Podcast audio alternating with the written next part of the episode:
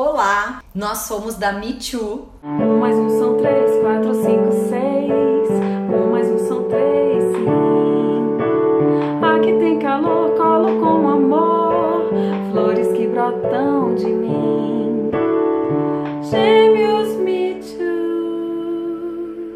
Quem fala é Thaís Reale, eu sou uma das idealizadoras, sou administradora de empresas, tenho uma empresa além da Too que se chama Reale Hub for Innovation, que trabalha com inovação, mas principalmente sou mãe do Nicolas e do Thomas, gêmeos de 4 anos, e sou uma mãe super empreendedora e prática, né, que faz com que a vida tente ficar cada vez mais prática para que a gente consiga manter todos os papéis.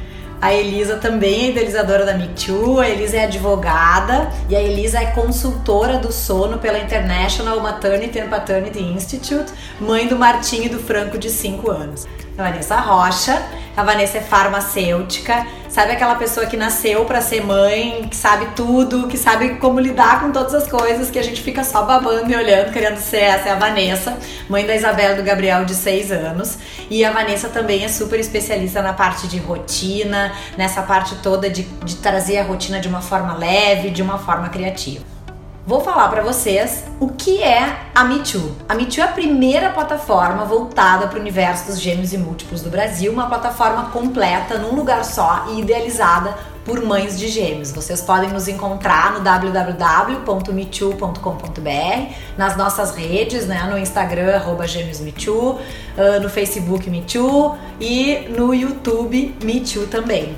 E por que que a gente nasceu? A gente nasceu porque sabe que por trás de toda mãe de gêmeos existe uma história muito marcante, seja na gestação, seja no nascimento ou mesmo seja depois. E a nossa realidade é uma realidade diferente desde a gestação, a gestação ela é uma gestação um pouco mais complicada, que existe um pré-natal, exige um pré-natal com maiores detalhes, a gente fica numa ansiedade muito maior porque tem hormônios dobrados, né? Tem uma série de produtos que não existem para atender as necessidades das mães de gêmeos.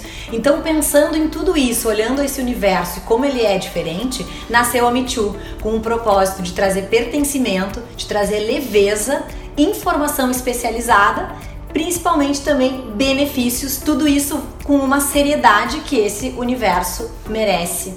Então estamos nós aqui com o quê? três principais pilares de atuação. O primeiro dele é conteúdo especializado. Nós temos um workshop nacional que fala sobre gêmeos e múltiplos, aconteceu o primeiro esse ano. Eu esqueci de contar, mas nós temos um aninho de vida apenas, né?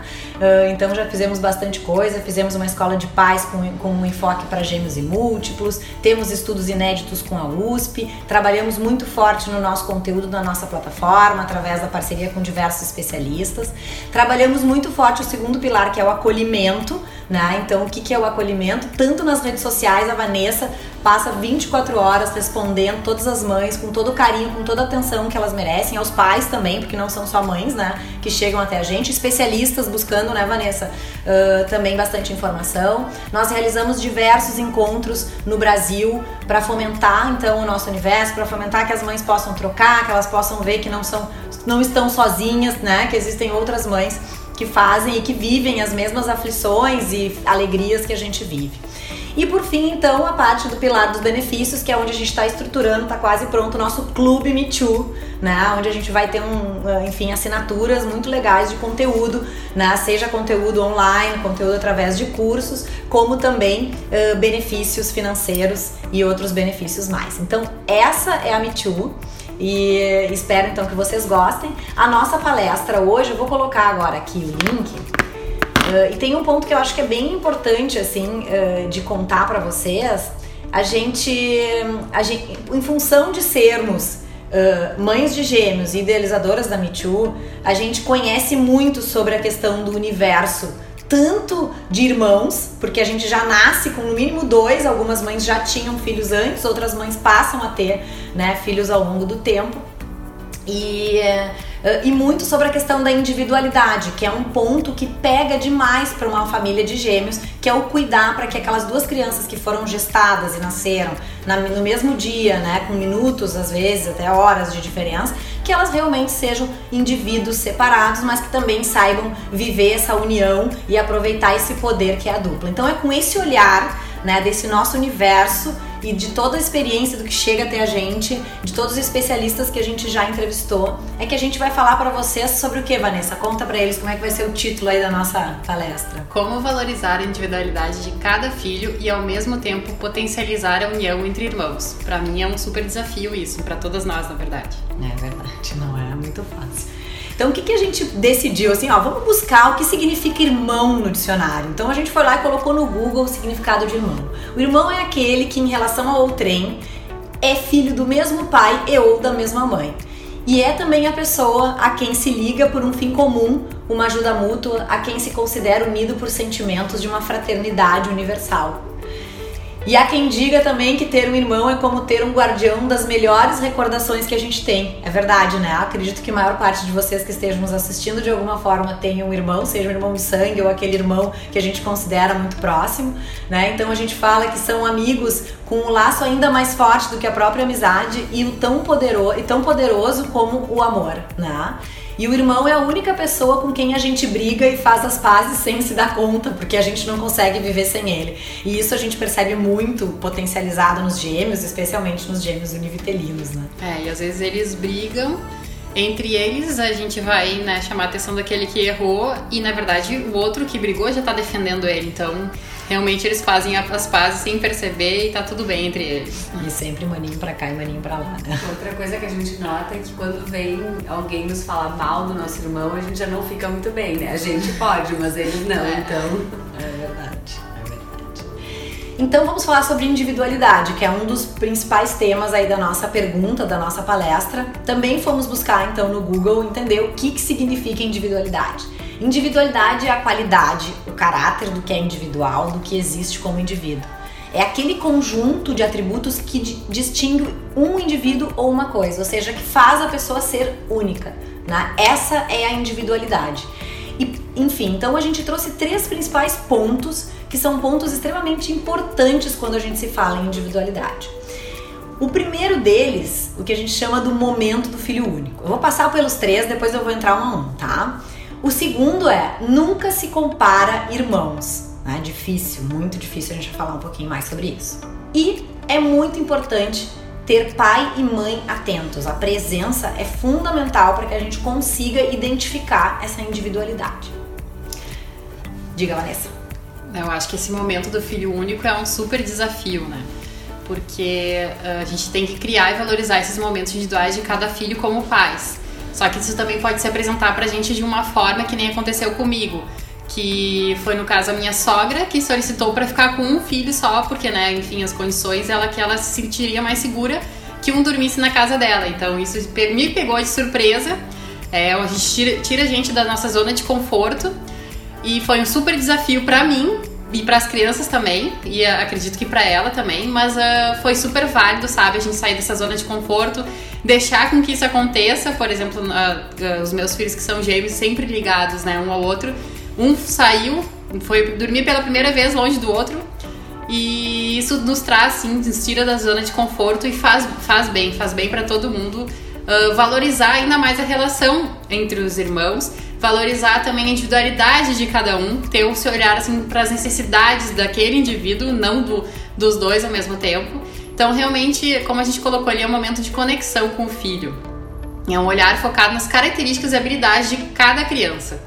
E tem uma coisa assim, quando não acontece, como a Vanessa comentou, que foi circunstancial, né, a questão da avó, uh, é muito importante que nós possamos fazer isso e fomentar isso no nosso dia a dia. Então, aproveitar um final de semana, sair um filho com a mãe, o outro filho com o pai, depois num outro momento a gente pode fazer a troca, né? Então é importante que cada filho tenha o seu momento também com o pai ou com a mãe, ou com a mãe ou com a mãe, ou com o pai ou com o pai, independente da formação, né, dessa família, mas que esse momento individual aconteça, porque é ali que a gente consegue estabelecer aquele olho no olho, que a gente consegue sentir como é que o filho tá, como a Vanessa falou, que a gente consegue ver até a questão dos problemas problemas, o que, que ele está apresentando, que é um momento que a gente pode conversar, né, Elisa? Elisa, como consultora do sono, também traz muita importância dessa questão da gente estar tá conversando, de ouvir, né, de poder ter uma escuta ativa de verdade em relação a cada um dos nossos filhos. E vale lembrar que sim, provavelmente vai sair da zona de conforto, porque é mais fácil sair num sábado todo mundo junto para almoçar, né, mas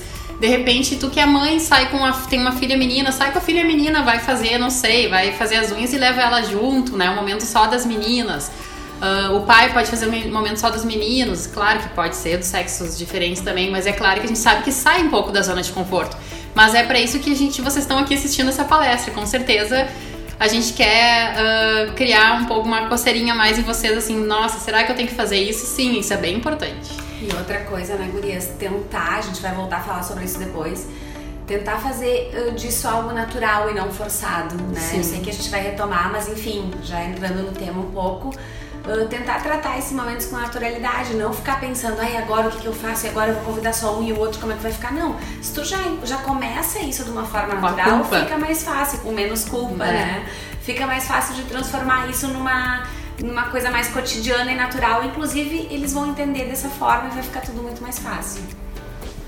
Imagino talvez que quem tenha filhos em idade bem diferentes, talvez de sexo oposto, de repente essa questão da individualidade não pega tanto quanto pega para quem tem filhos em idades muito próximas, para quem tem gêmeos ou múltiplos, ou mesmo quem tem gêmeos, e, gêmeos ou múltiplos e mais um, que acontece muito. A gente tem muitas mães e muitas famílias que apresentam essa configuração.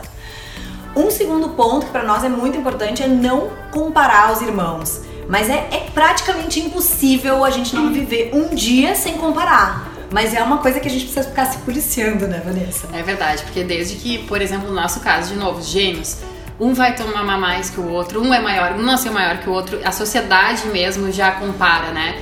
Então, como nós pais temos que ter esse cuidado, o que fazer para ter esse cuidado a mais de não comparar? Isso acontece com gêmeos, acontece com irmãos também. Ah, esse daqui saiu o irmão certinho, esse aqui saiu uh, né, o irmão mais porra louca, enfim. Uh, não, não existe isso. Pode existir o um momento desse irmão estar nessa situação e o um momento desse outro irmão estar nessa outra situação. Então, tentar comparar menos e valorizar a individualidade de cada um, sem rotular.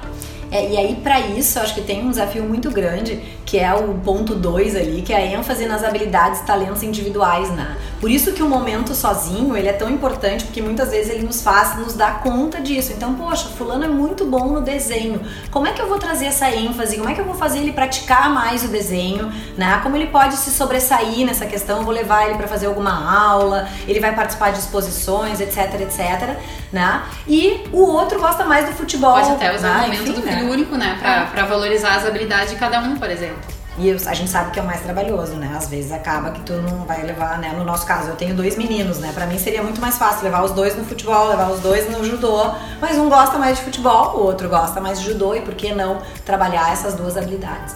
Né? E uma coisa também que pega, Elisa, né? Que o que diz, o que a gente diz para um, não necessariamente precisa falar pro outro, né? Eu me sinto muito culpada, não sei como é que funciona isso contigo. Eu tento, até quando eu vou tirar foto, quando eu vejo que os irmãos, assim, um tá fazendo uma super gracinha e o outro tá na dele, eu tiro foto do que tá fazendo uma gracinha e não necessariamente preciso tirar do outro. Ou quando um mostra que quer cantar, né? Que tá se revelando em algum momento, assim, eu, ok, esse é o teu momento, eu vou tirar foto, vou filmar esse momento ano.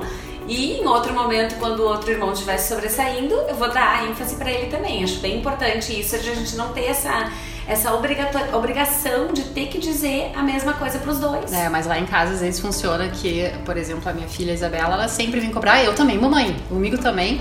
Então a gente tem que saber tratar isso de novo com naturalidade. Não, mano, estamos vendo agora que vem ver que olha só que legal que seja o desenho do mano ou a habilidade que ele tem de jogar a bola na cesta, né?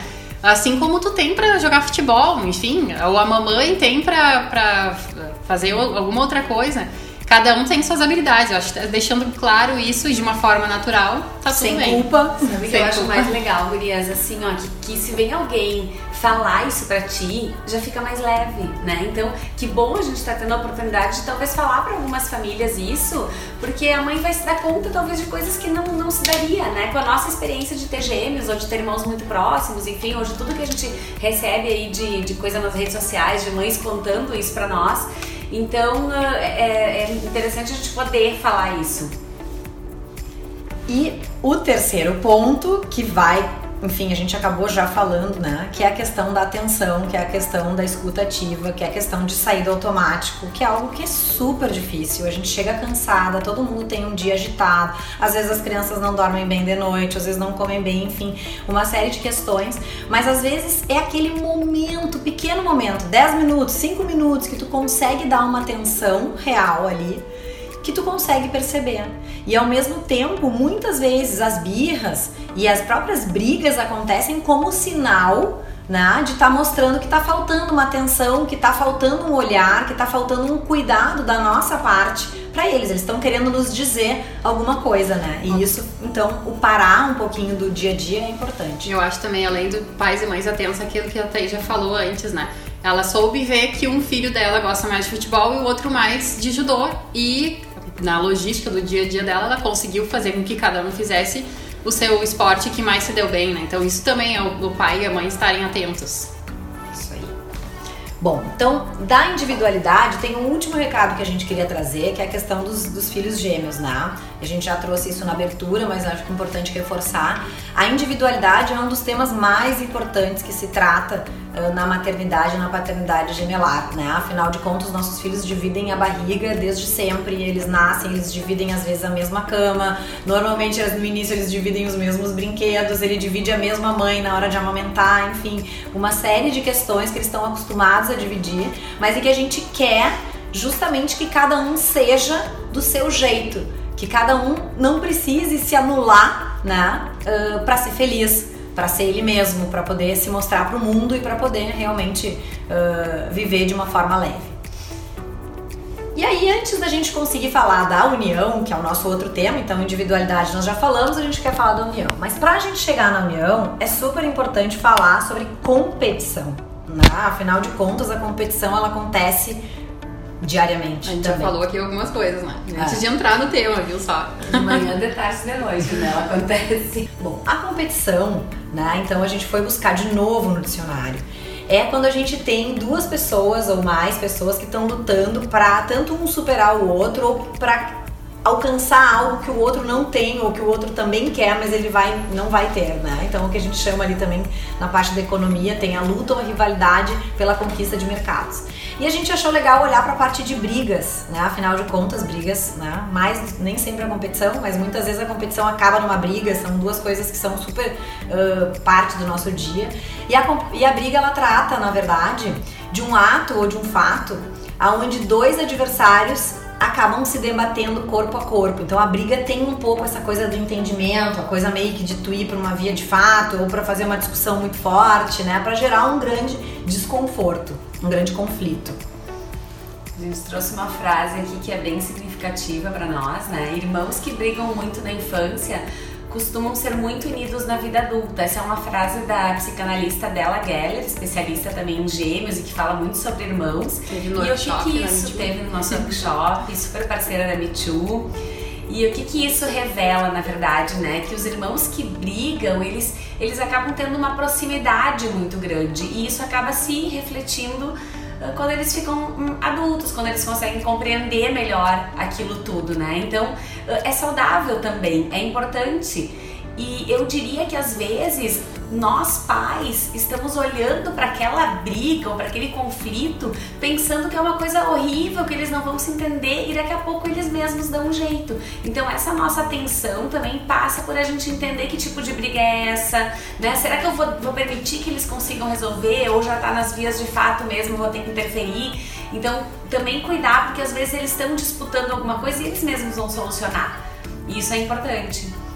É, faz com que, na verdade, não existir a briga, depois a gente vai falar sobre isso também, né? Mas o não existir a briga é um fato de preocupação, porque a briga ela, é, ela faz parte de um processo de aprendizagem, de cada um se reconhecer como indivíduo, de né? E ao mesmo tempo, para poder gerar união, para que tu possa fazer a união acontecer, é importante que tu tenha esse reconhecimento de cada um dos indivíduos. E muitas vezes, quando a gente briga, quando a gente às vezes se fere fisicamente ou até na questão de emoção, é que faz a gente se dar conta o quanto aquela pessoa é importante pra gente e o quanto aquela frase que a gente trouxe dos irmãos, que no fim a gente tá, briga e quando vê faz as pazes e nem percebeu que fez as pazes, porque é uma coisa tão natural. Então a briga, normalmente quando a gente fala entre irmãos, ela acaba levando a um momento depois de uma união, Né? Por isso Eu acho dois que essa frase é mais assim uma reflexão mesmo pra nós adultos, quem tem irmãos, né? É, realmente eu lidou muito melhor com com meu irmão, porque eu briguei tanto durante a infância, ou não, ou ah, eu sou, não sou tão ligado ao meu irmão, a gente realmente na, na nossa infância, né, não, não teve tantas brigas, foi cada um mais por si, assim. Então essa parte de- do silêncio também na infância, é, quer dizer que né, eles estão cada um para um lado. Então, às vezes tem que ver sempre o lado positivo. Acho. É, E a briga, quando, quando bem conduzida, né? Quando a gente consegue entregar para as crianças os instrumentos para eles chegarem nessa união posterior, faz com que ah, exista uma conversa, exista né, esse momento de conversa que muitas vezes quando a gente deixa isso passar, isso é ruim para a formação do próprio indivíduo, né? Para a formação da socialização desse indivíduo, não só em casa, mas também fora de casa, na escola, na sociedade como um todo. Então, o que a gente falou agora, ruim não é brigar, né? É não conseguir resolver a briga de uma forma adequada que é ruim, né? Ou seja, o, a briga em si te traz oportunidades para tu crescer. E é nisso que a gente vai trabalhar. Então existe o lado saudável da briga que a gente acabou de falar. Vamos colocar em três pontos que acho que fica legal e fácil para todo mundo entender. O primeiro deles é o reconhecimento do outro. O segundo é essa conexão que tu acaba criando após a briga com essa outra pessoa. E a busca por uma solução. Sempre que há uma divergência, em algum momento essa divergência tende a chegar num ponto de convergência e a gente conseguir um ceder, o outro ceder e aprender com, a, com lidar com as emoções, né? De não ganhar, né? Ou de às vezes até erradamente ficar com o irmão e, e ele se sentir excluído, enfim, tudo isso faz parte desse aprendizado das emoções. Mas também tem o lado negativo, né? E aí eu queria, acho que a Elisa pode, poderia falar um pouco desses pontos do lado negativo.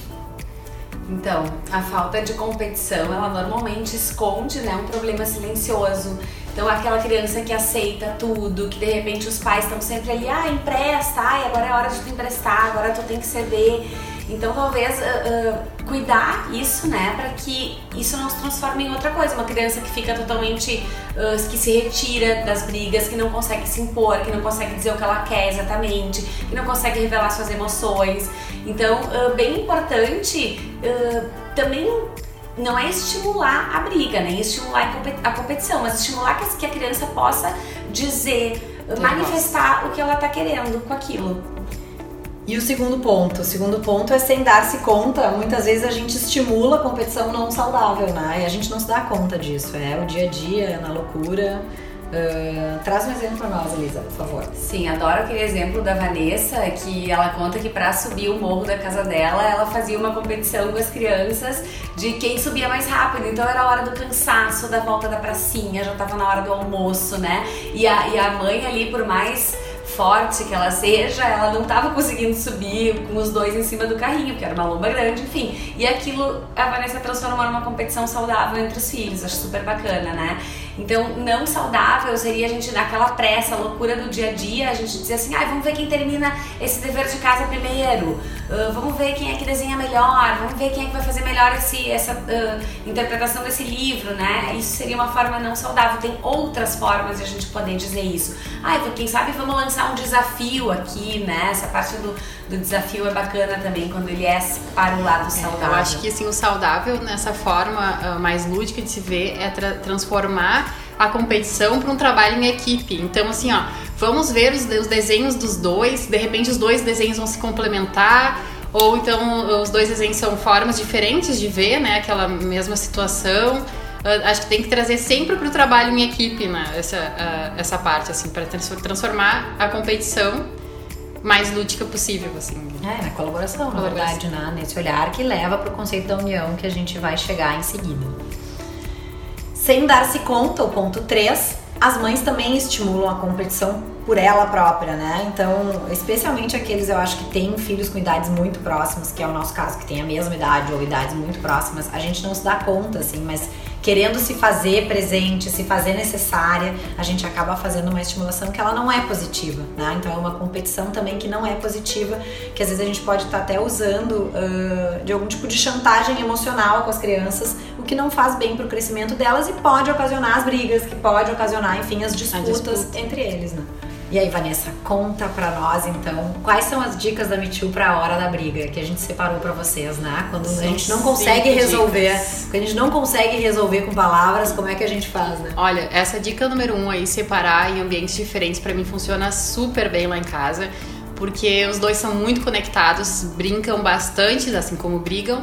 E na hora da briga, o que funciona melhor, ao invés de, ah, vou chamar atenção, vou chamar. Não, separa, fica um em cada ambiente e aí eles sentem muita falta um do outro. Cadê o meu companheiro pra brincar? Então eles mesmos tentam achar a solução da briga. Não, mamãe, a gente não vai mais brigar. Ah, a gente vai fazer as pazes, a gente vai saber, a gente vai se entender. Aí quando eu vejo que vai voltar a briga de novo, eles mesmos assim já se olham, já percebem que vai ter aquela briga, que vai ter aquela separação de novo e eles conseguem se resolver ali, seja no jogo, seja no que eles estejam fazendo. Então essa dica número um eu acho bem importante. Ah, dica número dois, explique o porquê da mudança. Então é exatamente isso. Olha, tô tentando aqui fazer com que vocês se entendam, vocês não estão conseguindo. Então, né, nesse caso, vamos separar ambientes. E por isso que não vocês se separaram. Então, né, a gente dei próprio exemplo antes, que quando eles se juntam de novo e vai ter a briga, eles, opa, não, não, não, vai, não vai mais ter, porque senão vamos separar. Quando acalmarem, converse individualmente. Ah, então tem o caso assim daquele do filho, por exemplo, que não sabe perder, ah, que não, não sabe fazer ali o, o, o- o trabalho em equipe. Então, para não ficar forte para ele, falar na frente do irmão, da família, enfim, ter aquela conversa individual, quando tu se abaixa, olha no olho no olho com a criança, isso aí faz toda a diferença, faz ele se sentir valorizado, pedir pra ele né, também a, a opinião dele, o que, que a gente pode fazer em relação a isso. Eu, eu entendo que tu não tá conseguindo ah, jo- jogar esse jogo, competir, então o que, que tu acha que a gente pode fazer? Trazer ele pra perto, aproximar pra ter essa conexão. E a quarta dica é faça os dois conversarem, né? Que é exatamente o que aconteceu lá quando se a gente for pegar a dica número um, quando tu separa, quando tu junta de novo, eles vão conversar para não ter essa separação. Eu acho que é, essas dicas são bem importantes. E Elisa, conta pra nós das crianças maiores. Então, ah, quando a criança já é maior, ela precisa também do processo de convencimento, né? Ela, o, ambiente já não diz mais tanto pra ela, mas aquilo que tu vai falar. E o que tu vai falar tem que ser de uma forma direta, não dá pra ser com muita enrolação, né? Então os pais podem agir, devem agir como mediadores no início, justamente falando aquilo que a Vanessa trouxe também, assim. ah, e aí, o que, que tu acha que tu pode fazer pra melhorar, tentar chamar eles pra conversa, né? E sempre dando oportunidade também para as crianças poderem se colocar, falar. A segunda dica seria cada filho expõe o seu ponto de vista, justamente isso, né? Que vem na sequência de eles poderem se manifestar, poderem ter voz, poderem ser ouvidos, a gente poder tratar com respeito esse momento, né? Que são ferramentas aí que a gente vem ouvindo ah, seguidamente da disciplina positiva, enfim, de criação com respeito. E a terceira dica, os pais pedem que cada um se coloque no lugar do outro. E isso nada mais é do que ensinar empatia para as crianças. Então a gente vai estar ajudando eles a serem saudáveis nesse ponto também. Ah, só uma, uma observação, é claro que isso não é fácil. Por exemplo, tu chega nesse número 2, cada filho expõe seu ponto de vista, Uma tu já te irritou com aquele ponto de vista de um e de outro. Ah, então tá, então olha, se resolva. É óbvio que isso vai acontecer na casa de todo mundo. Outra Mas é que a gente tá trazendo as ferramentas para que melhore isso, né? Para que isso, isso assim de acontecer, o que a gente tá falando aqui, claro, é sempre utopia. Mas a gente tenta sempre o melhor, a gente tá sempre em busca, e não é à toa que vocês estão vendo essa aula agora, né? Então, pra, pra quê? Pra que a gente seja pessoas melhores. Então, Não acho que é utopia, não, Vanessa. Eu acho que esse é o modelo que se sugere. Isso. Tu é uma pessoa que É um faz modelo- isso. Ela faz isso muito bem. Tem dias que ela perdeu a cabeça, enfim. eu chego no parte. número 2 e deu, então Né? tá, então se entenda aí que eu preciso, preciso fazer xixi, que É isso, às vezes a gente sabe. precisa sair, às vezes a gente tem um compromisso, tem que levar pra escola, tem que fazer, enfim, Exato. Né? Mas esse é o, é o passo a passo sugerido onde a gente consegue respeitar a criança, respeitar a individualidade de cada um e ao mesmo tempo forçar ou facilitar, eu acho que forçar não é a melhor palavra, mas facilitar essa união, esse, né, esse, esse, re- esse restabelecimento da união entre os irmãos. E às vezes acontece a gente não saber quem realmente começou a briga. Isso acontece sempre. Então talvez esse momento aí de cada um colocar o seu ponto de vista, tu já vai conseguir captar alguma coisa nesse sentido também. Porque pra mim me dói eu, eu às vezes ter algum. Ah, algum usar de alguma coisa com um e saber que ele não que ele tá sendo Mas injustiçado. como, como temos bons advogados, também tem sempre aqueles que fazem a gente acreditar, né? Que, que aquele lá, não sei se agora se ele teve culpa ou não teve, eu, não, eu nunca sei. Não é fácil, né? Dado que não é fácil mesmo, né? Então, até essa sugestão, especialmente com os maiores, a gente sabe que é uma jornada demorada, uh, só que tem resultados consistentes de médio e de longo prazo. Então, assim, ela é demorada, ela precisa acontecer de forma persistente, de forma consistente, para que isso acabe naturalmente entrando no piloto automático, tanto de nós, adultos, né, quanto das crianças, e isso vá acontecendo naturalmente ao longo do tempo, causando então o que a gente quer tanto, que é a união, né? E aí um ponto importante que muitas vezes a gente não se dá conta, né? A gente acaba dando atenção pro agressor, a gente dá atenção para quem quer atenção, né? Então a gente só fomenta mais aquela vontade dele de chamar atenção. Então a nossa sugestão é não dar atenção pro agressor, é isso que ele quer, né? Então tenta fazer com que justamente esse passo acalme para ele ver que ele não é o centro das atenções, que a gente vai ouvir os dois lados. É, ou, né? ou fazer de uma maneira lúdica com que ele chame a atenção de, de, uma, de uma maneira positiva e não negativa, né? Uh, trazer o caso do desenho de novo. Uh, que é, que é, não, o meu tá mais bonito, meu desenho tá mais bonito não, vamos lá e vamos fazer um outro desenho e olha só esse teu traço, valorizar outras coisas de um jeito positivo. E não valorizar assim, não, mas tu tá, tá errado, tu não pode falar assim com teu irmão. Né? Eu acho que é, que é, é mais por aí. reforça o é. negativo, né? Tu reforça o negativo, exatamente. Então aquilo a gente deixa um recado também, que já falamos, mas reforçamos de novo, né? Pra gente não se culpar ou não ter vergonha quando a gente se descontrolar com os filhos. A gente sabe que nessas situações, muitas vezes a gente acaba ficando fragilizado, até a gente leva pro lado muito pessoal, né? Porque todo dia, às vezes toda hora, às vezes várias vezes no dia, cansa, né? Tu te sente uma mãe ou um pai que não sabe lidar com as crianças. Mas nós somos seres humanos. Mais do que a gente não errar, é a gente estar consciente que quer fazer diferente da próxima vez. E aí então buscar todo esse ferramental que a gente está trazendo para vocês, para que a gente possa sim ter um caminho para fazer diferente. Até vou trazer assim um exemplo assim muito a ver com a parte da alimentação, não a ver com os irmãos, mas eu acho que ele é legal. Na quarta, na quinta-feira da semana passada, nós tivemos o prazer de mediar uma conversa com a Gabriela Capim do GNT, Socorro Meu Filho Come Mal, e ela falou muito sobre a questão dos cinco mandamentos dela e tudo mais. E eu tava totalmente perdida e me sentindo essa coisa da culpa, da vergonha, de, né, como meus filhos não estão conseguindo comer bem, não tô conseguindo fazer sentar à mesa, não sou uma boa mãe. E eu resolvi tentar. Eu digo, gente, mas é isso que ela disse, vamos tentar. E nessa tentativa de quinta-feira, hoje é quarta-feira, eles já comeram, começaram a comer legumes, eles já começaram a, a, comer frutas, eles me ajudam a botar a mesa. Eles já escolheram o café da manhã, eles não querem na mesa grande, ficou muito claro. Eles querem na mesa pequena, então eu faço. Então, assim, só trazendo um exemplo de que sim, com o ferramental à disposição, né? E depois vocês vão poder, quem quiser assistir de novo, né? E ter o ferramental à disposição mesmo, não só na, na, na questão do ao vivo.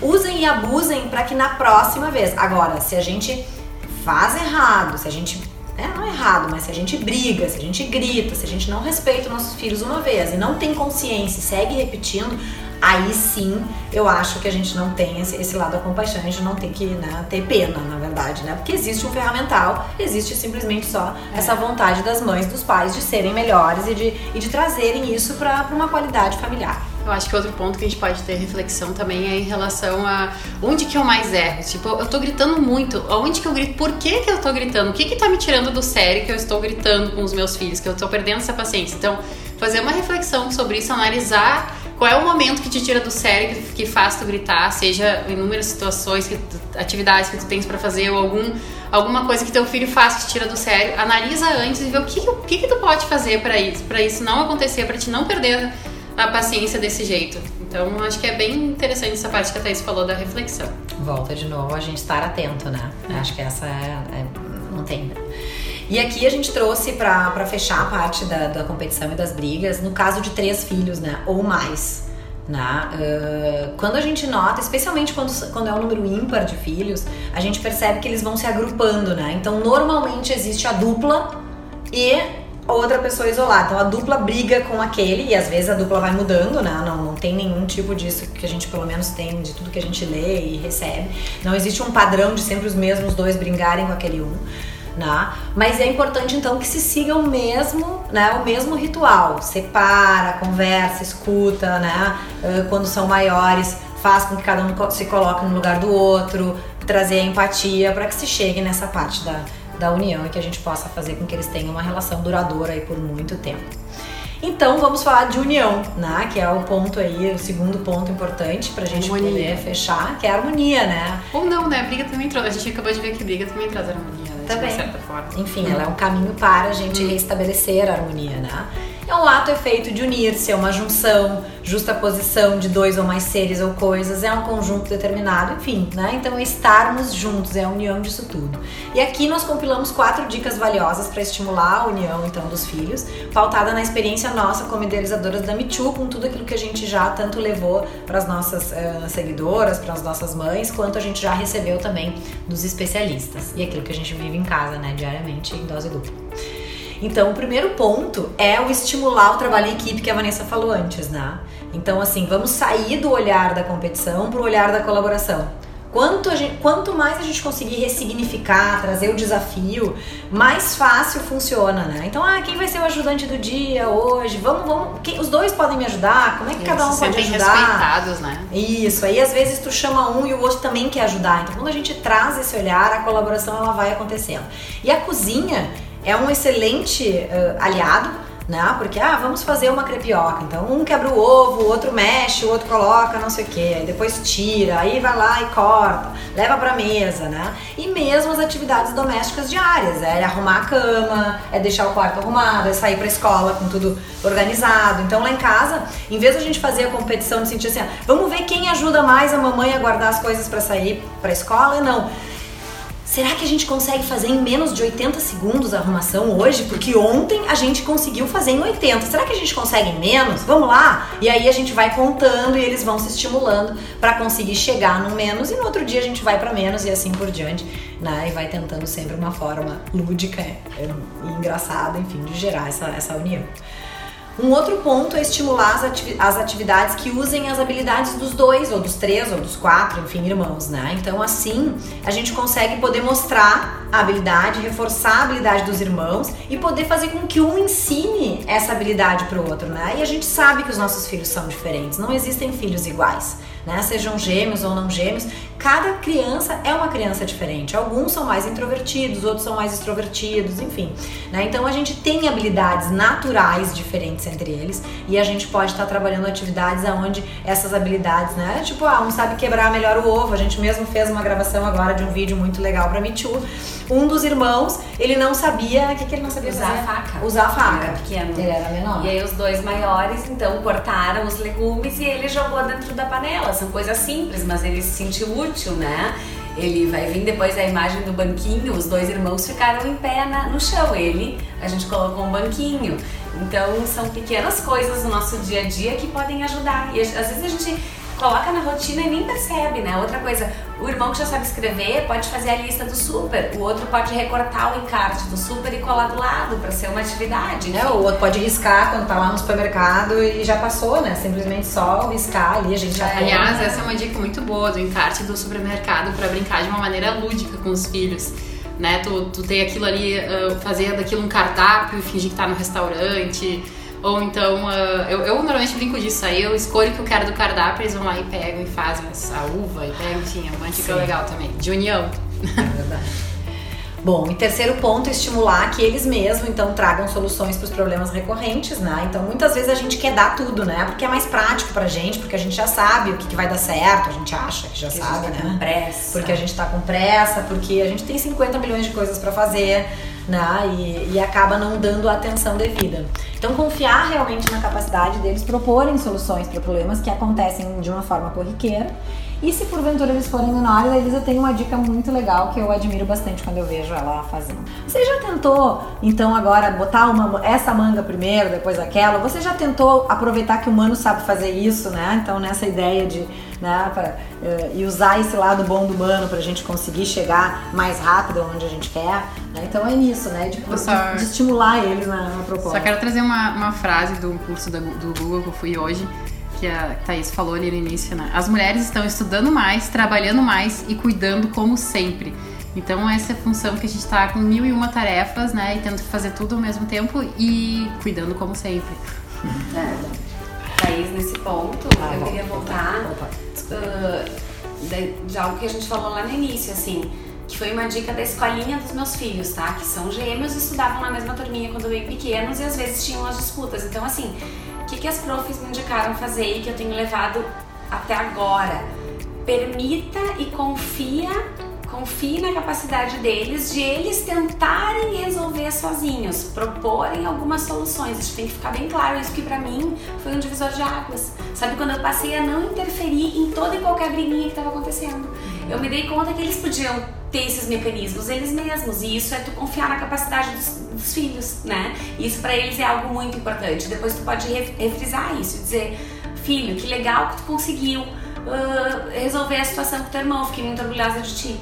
E aí ele vai tentar cada vez mais buscar isso, buscar isso. Isso, é porque a gente também falou e volta a reforçar que a união não significa 100% do tempo os irmãos serem amigos, aprovarem as coisas que o seu irmão faz com ele, etc, etc. Então, assim, a briga, a competição, ela faz parte, mas é como a gente lida com isso né? E como a gente ajuda eles a lidarem, qual o ferramental que a gente entrega para eles, para que eles consigam chegar e, e, fazer com que essa união tenha um valor muito grande. Eu acho que tem esse, esse olhar. E por último, a gente repetiu de novo uh, a questão do não se compare irmãos, né? Porque a gente acha muito importante quando fala de união é não comparar, porque quando a gente está comparando, a gente está gerando mais uma porta e uma brecha para a competição.